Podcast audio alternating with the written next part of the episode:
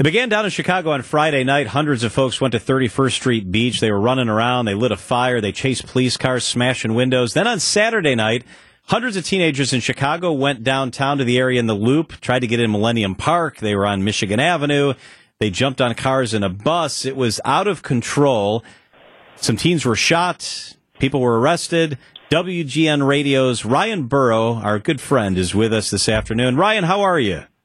I'm, I'm doing well. Uh, good, good to talk to you again. You know, I don't know if you guys have struggled as much as we have about how we define this. How we, how we, how do we describe this? Is it a flash mob? I mean, there wasn't any synchronized dancing involved. Is it like some kind of mob action? Usually, there's some kind of political or so, something that's charging that. Right. You know, a, a team a team takeover. I mean, that that sounds like a Disney Channel. Wilding special. was a term that was You know, used a few years ago. Yeah, you don't. Yeah, we don't really know what to call this because we we still don't really fully understand what it is. It's just chaos, and I think that's what's made it successful for these teenagers. At least this weekend, you know, we had.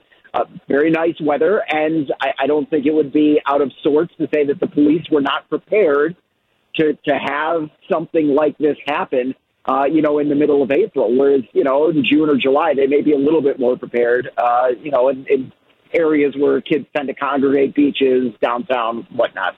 Now, Ryan, do we think this was all instigated by social media messaging? Absolutely, absolutely, and, and that's what it is. And you've got a bunch of teenagers, and they're able to communicate so quickly uh, and and organize so fast. You, you think that you, you wish that they do that with their studies or other things, but you know they're they're instead able to, to create these kind of weird atmospheres.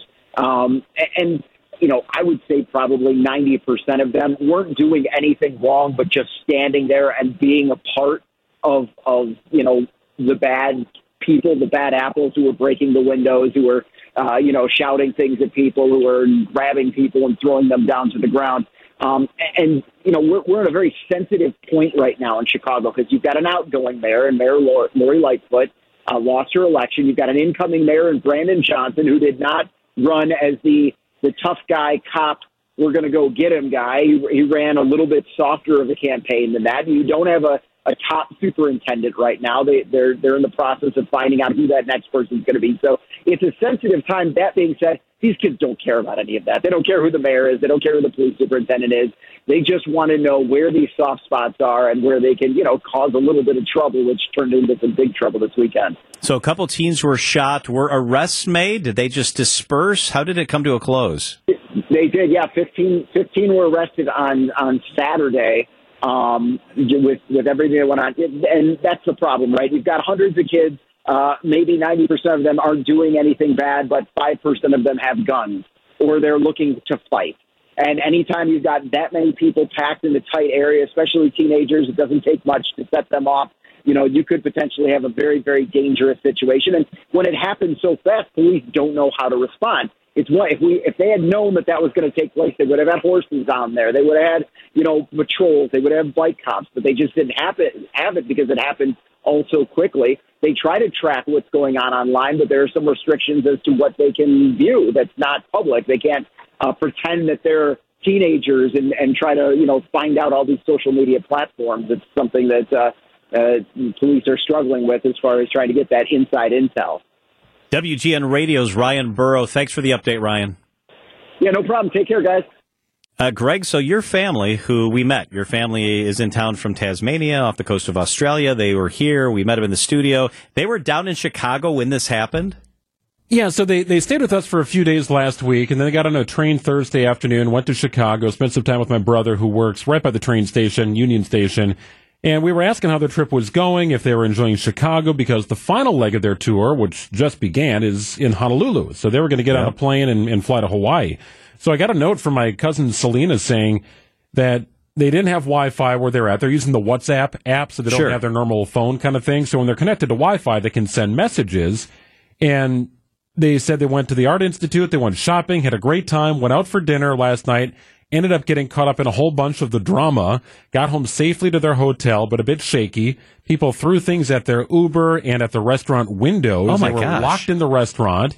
Uh, they were at a pizza place, and right in front of the pizza place is where the two shootings took place. And this is right in a main high traffic area with foot traffic and cars. I mean, it's Michigan Avenue, Washington, like mm-hmm. Yep. you name it, everything is happening around that area. So that was their first big city experience in Chicago. They come to the country and they, ah. they experience what America is really all about at times, right? And that's why police are so concerned because this was Millennium Park. It was Michigan Avenue. This wasn't, oh, well, it's by the United Center where they're all shooting each other. I mean, this is Michigan Avenue, the magnificent mile. When they got three young kids that they're traveling with, and, and you know, I said our, our country is a great country and it's also flawed. It- Were they is. scared? Were Yes, they- they... they said they were a bit shaken, but they they kind of roll with the punches, it seems, and and always can, tend to skew positive. And now they're on a plane to Hawaii, so I'm sure they'll enjoy the beach. And I don't want to over dramatize it, but that is terrifying. You don't know where Yeah. to go. You don't know really what's going on, especially if there's shootings right outside the window. That is that is terrifying. And then you've got sure. little ones who you're trying to comfort when you're trying to find out information. Like you said, did they have Wi-Fi in the restaurant? You know, try to get in touch with other people in a foreign country. And it's, a embarrassing shame. if it's someone from a foreign country, and it's just embarrassing. It's like you said, well, yeah, we're not perfect. This is what happens. Well, this is not what happens in most other countries. No, it's it's definitely not. not So what it's embarrassing. they're from. No, and my It's- mom has retired to Chicago on purpose because we've loved our experiences in the city. Yeah, us too. But now she really doesn't venture down on Michigan Avenue except to How sad is that? Yeah, and then that's But really the reason that she went. there. Yeah. So we're reevaluating that, I think, Sure. after after Saturday. Yeah, that is not a great situation.